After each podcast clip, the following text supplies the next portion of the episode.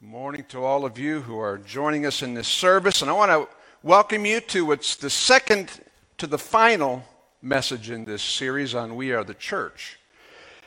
It concludes nine of the let us statements in the book of Hebrews as well. And I'm getting the sense as I've been in this series uh, along with you that these let us statements build on each other. We're in the final chapter of the book of Hebrews, but it assumes some things, I think, and I believe you'll see it as we open up this passage today. One, let us come boldly before the throne of grace. That's a precursor to where we're going today. Let us consider one another. It's a foundation to where we're going today. Let us draw near to Him. Let us hold fast to the faith. Let us run with endurance. Let us not forsake the meeting. This is a foundational one today. Let us go to Him outside the camp, but it builds on where we've been up until now. It's sort of like the 12 steps in a way. I remember a couple of summers ago leading here at the Journey, our recovery group, in one week at a time going through the 12 steps. So when we got to step 12, which is really about serving others and giving what we've received, a woman said, well, that's what always gets me into trouble. You know, I'm always thinking about other people and I got to work on myself. And I said, Well, yeah, of course. What step are you on in the 12 steps? And she said, Well, I'm thinking about starting that too. And it comes at 12 for a reason. Making amends is step 9. It builds on itself. And so today is that kind of a passage. And I, I believe we'll be greatly challenged by it, but it assumes all that we've experienced up until this point. I'm going to read these first five uh, verses, um, chapter 13, verses 11 until 16.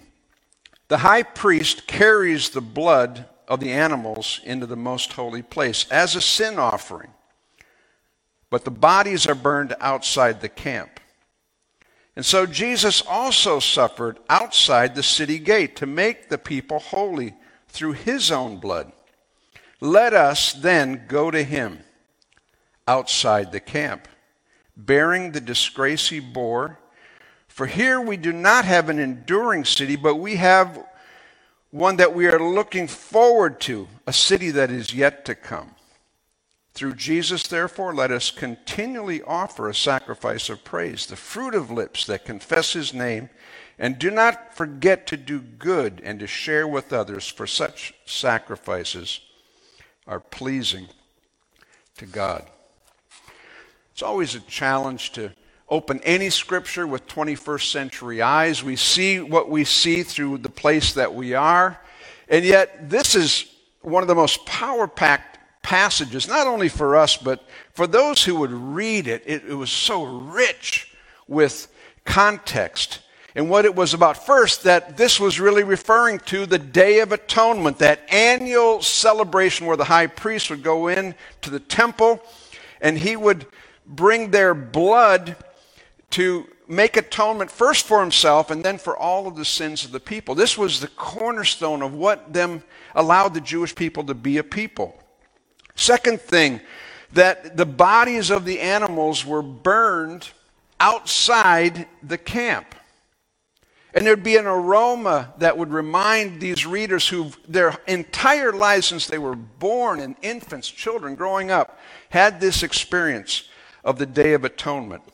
It's a clear reference for them to Jesus who suffered and died outside the city gate, Golgotha. They knew where that place was. It was outside of the gate of the temple where Jesus would shed his blood, an atonement once for all.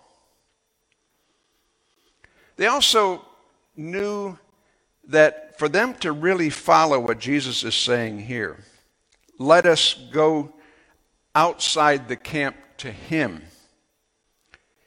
bearing the disgrace that he bore. That was real for them there would be a disgrace. They would no longer ever celebrate this annual Day of Atonement. And that would disgrace them. Leviticus 24 talks of people being taken outside the camp when they were accursed under the law and rejected. Deuteronomy 21 23 says, Anyone hung on a tree is under God's curse. The disgrace was real for them. For the joy set before him, Hebrews 12 2, the previous chapter says, Jesus endured the cross, scorning its shame. And these people knew that that was a reality for them. And it is for us. It's not just going outside the camp, but in that place, there is a bearing of his disgrace. We'll talk about it. And then there would also be for these people a clear connection to the idea of the scapegoat. Again, in Leviticus. Leviticus is like a precursor to all of the book of Hebrews. We, at least I, tend to skip over Leviticus as soon as possible. Some of you who did the one year reading of the Bible, like, when is this going to end? All of these uh, ceremonies and sacrifices, which seem so irrelevant today. This was the context that they were hearing this letter. And the scapegoat instructions are in Leviticus 16 21 and 22. He is to lay both hands on the head of the live goat and confess over it all the wickedness and rebellion of the Israelites, and then send the goat away into the desert. And the goat will carry on itself all of their sins to a solitary place. And the man shall release it in the desert. Jesus, God in the flesh, taking on this scapegoat the lowest. That was like, you know, who would want to be the goat chosen for that? Sent off, declared unworthy, outside as far as you can go. And then they would recall, too, that at this very moment on Golgotha that Jesus died, the veil back in the Holy of Holies of the temple, a veil 45 feet high and four inches thick, that was the veil, would be miraculously torn in two. And the earth would shake, and the rocks would split, and darkness would cover the earth. And one of the centurion soldiers who led the crucifixion process declares, Surely this was the Son of God. This changed everything and they knew it. It's not Jesus plus Judaism. It's not Judaism 2.0. It's not Jesus plus the temple. It's not Jesus plus sacrifices. It's not Jesus plus our best attempts at following the law. It's just and only Jesus. And they needed that. It was finished, and we need it too.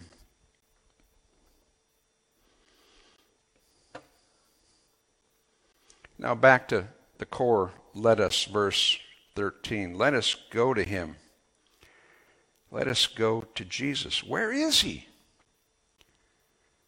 He's not simply saying, go like I went. He's saying, go to where I am. And he is outside the camp. He's outside of our camp too. The place we probably most feel comfortable. He's outside the religious establishment of the temple. In fact, he's fulfilled the entire need for it. Hebrews 8:13. Imagine being this people and hearing this in this letter. By calling this covenant new, he's made the first one obsolete. Everything you're about is no more. How you found your identity, how you experienced God, where you experienced God, it's all changed pretty destabilizing, isn't it? We, we're in a destabilizing time too, but we're not the first ones by any stretch. And the New Testament is full of this kind of language about insiders and outsiders. The whole Jewish community and identity, have to remember, was marked by them being outsiders. They weren't to intermingle or marry outside of their own. It's what made it so hard, I'm sure, for Peter, you know, to hear this dream that he was to eat unclean food. with an unclean Gentile person. In fact, it took 20 years after Jesus' resurrection for Peter to get that vision. Three times he had to get it and be told to go and eat unclean animals with an unclean Gentile, Cornelius, in Acts 10. And even after he did that, this is how deep it's in him. Paul had to confront him in Galatians chapter 2. Listen to this. Paul writes this, and now it's public, you know. When Peter came to Antioch, I had to oppose him to his face, for what he did was clearly wrong. When he first arrived, he would eat with Gentile believers who were not circumcised, but afterward, when some friends of James came, Peter wouldn't eat with the Gentiles anymore. He was afraid of criticism from these people who insisted on the necessity of circumcision. And as a result, other Jewish believers followed Peter's hypocrisy, and even Barnabas, even Barnabas was led astray by their hypocrisy. It's one of the things I, I love, and it's a little uncomfortable about the Bible. It just puts the dirty laundry right out there huh? for everybody to read. Wow. Way to out Peter here. And yet, Paul didn't come easily either. A righteous Pharisee, also so committed to the law and his identity, needed an encounter with Jesus on the road to Damascus that would knock him off his horse, make him blind for three days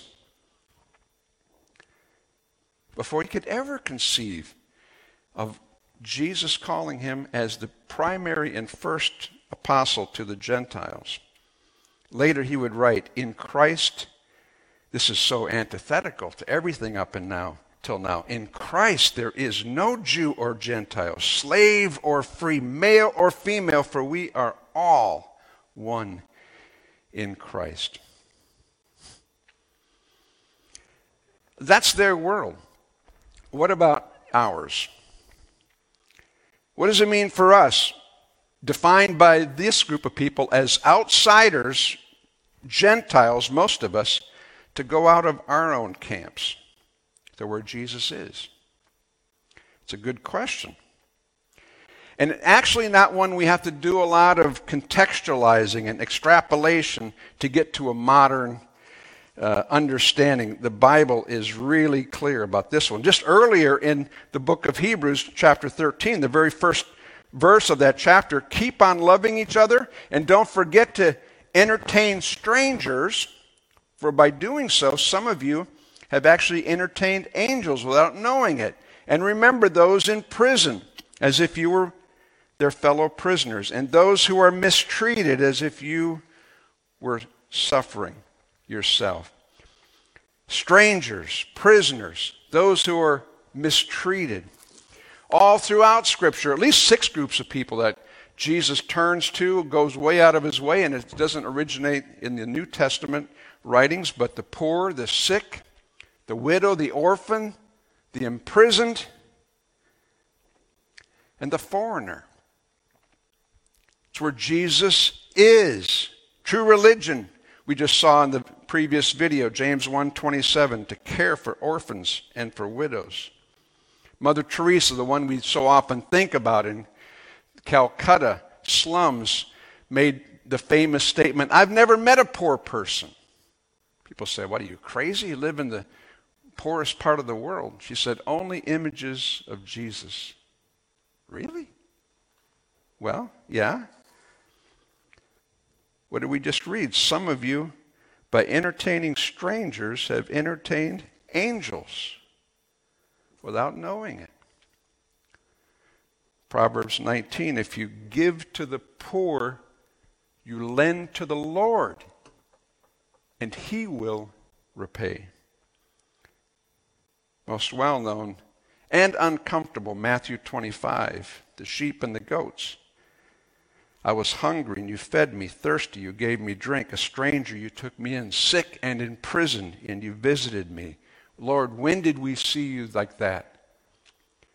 Whenever you did it to the least of these, or whenever you didn't do it to the least of these. You did it to me. Let us then go to him who is outside the camp. And it didn't originate just in the New Testament. Isaiah 58, an entire chapter about a true fast. We, we had a day of fasting here at Journey Community Church yesterday, church wide. But in Isaiah 58, God goes on and says, But this is just the beginning point. Here's a true fast to break the yokes of injustice. Jesus quotes his very first act in the temple when he steps in from the book of Isaiah. He stands and he reads it, and it says, The Spirit of the Lord is on me because he's anointed me to proclaim good news to the poor, sent me to proclaim freedom for the prisoners, recovery of sight to the blind, to set the oppressed free, and proclaim the year of the Lord. And he left there, went into Samaria, outside the camp, and commissioned the first missionary convert, that woman at the well, who an entire city would come to faith. It changed everything. I love how the message puts it. Let's go outside where Jesus is, where the action is, not trying to be privileged insiders, but taking our share in the abuse of Jesus. It's good news and bad news. It's where he is, but it comes with a cost, a risk to give up some control, to surrender, risk shame, even abuse. For the joy set before him, he endured the cross, he scorned its shame. Yeah, I, I love how Jesus calls us outside the camp. It's not by lecturing or pointing fingers or shaming us. It's an invitation to move into proximity with those that we might otherwise just ignore or even despise. For Peter, that was Cornelius. That was how it became real for him. He was invited to sit down and have a meal one with a person who, by doing that, he would be now rendered unclean, Peter. And it was the deepest level of closeness and solidarity, intimacy, to have a meal together. That's why Jesus was so confronted for eating with tax collectors and sinners. But when he sits with Cornelius and his family, it starts to shift. Not just a command of God. Lo and behold, Acts chapter 1 says Peter saw that Cornelius was a devout and God fearing man who prayed regularly, gave generously to those in need, and even had visions himself from God. It's like, how could that be? A Gentile.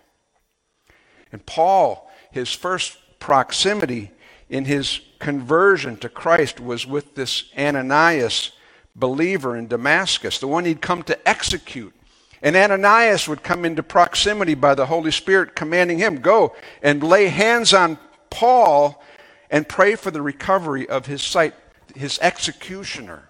That's how God works. It says that's how he does it. John 1:14. He took on flesh and blood and moved into the neighborhood. Proximity. The definition in the dictionary, nearness in space, time, or relationship.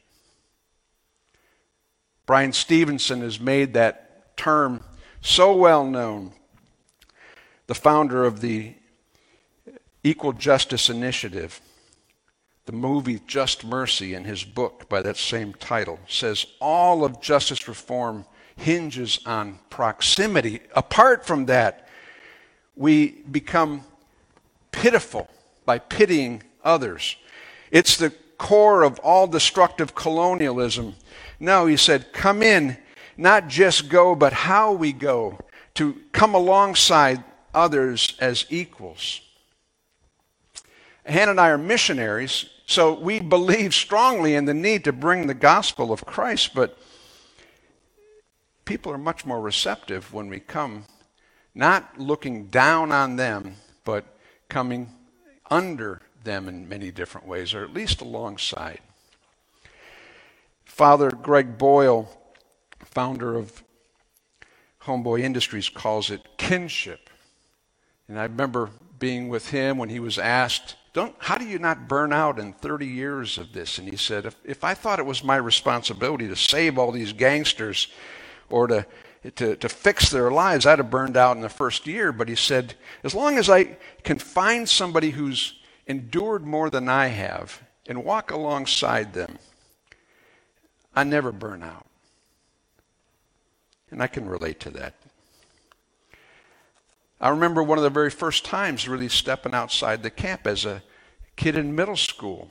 And we moved a lot, so I was always conscious of, you know, wanting to get into a group and be protected there. And, and then a new kid came in, in eighth grade. And I don't remember his name except String Bean, which is an embarrassment because that wasn't his name, it was a derogatory term. And everybody picked on him. And I just noticed it. I had just become a Christian not long before that. But God started to prick my heart about it, and I was afraid to befriend him because I didn't want to lose whatever I had, which wasn't a lot, but you know, you don't want to lose your your circle.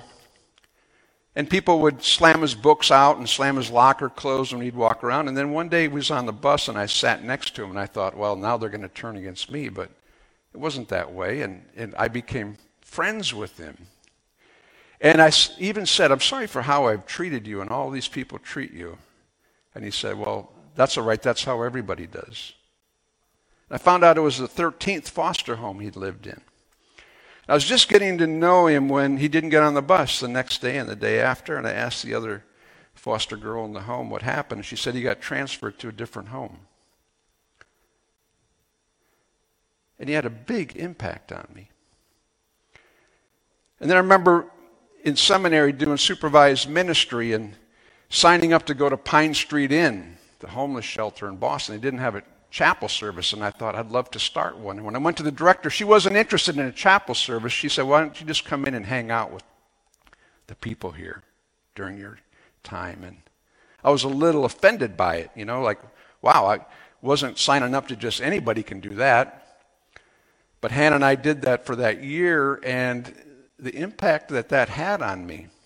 The stories of these men and women who were homeless, and I, you see when you walk along the, the Boston Commons and so forth, and their stories were very different. People just like me. Most of them done something they couldn't forgive themselves for, sometimes the Vietnam War and other things.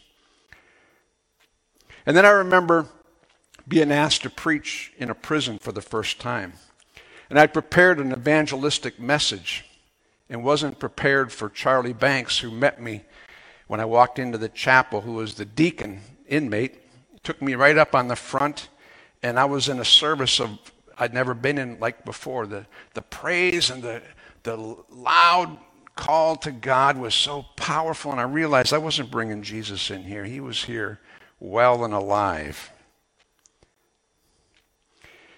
And then teaching boys to drive when we had kids come out of jail live with us in the early 90s and driving through our neighborhood with two African American boys who lived in our home and being pulled over by three police officer cars with guns drawn to our heads and wondering, what did these guys do? And later, when they knew I was with them, I said, What was going on? And they said, did you not notice we're black kids? And that's what happens to us? And I was like, no, I don't. I, I, they, I, I didn't believe it until a couple weeks later. Somebody from our home, a, a white kid brought a black kid down to uh, an employer in our city, and there was a sign up, help wanted. And he went up there, the African American kid, and, and they said, no, we're not hiring. And the kid who brought him walked up just to see what's going on. He'd already had a job, but they wanted to interview him on the spot. And I'd seen many movies and heard all about this kind of thing, but when you're in proximity, it's different. And it's the only time it's different. And having a son who's gay, and I've known that, well, four times more likely now to commit suicide, even more for kids raised in Christian homes. It was a statistic until it was my son. And proximity changes us. And I don't know about you. Maybe you went to Haiti and you thought you were going to bring God there, and you realized that they were bringing him to you. Maybe you had your world turned upside down volunteering at WARM with refugees and immigrants, and it shifted from being a political issue to a friendship. Or maybe someone in your family who's struggled with addiction or depression or mental illness, and now it's far more than just a issue. It's somebody you love. This call to proximity. How do we break free? I, I, for me, it's every day asking God, how would you move me outside? And it will, by nature, have to feel uncomfortable. If not, it's not what Jesus is talking about. Go to where I am, outside the camp, bear the disgrace that I bore. And it's also the opportunity to not only see a bigger picture of God, but to see Him show up in a bigger way. And you already heard about one of the opportunities we have here with Fostering Hope. And Hannah and I are praying a lot about how God would have us to be a part of that. We're, we're stuck in, and we've been told by the state to hunker down. And Jesus says, No, you have to go outside the camp if you're going to be where I am. That's the only place that I am. And so, my prayer is we just see this closing segment by Liz on some of the next steps. God, show us what that means for us. Who do we step out to from the place that we are?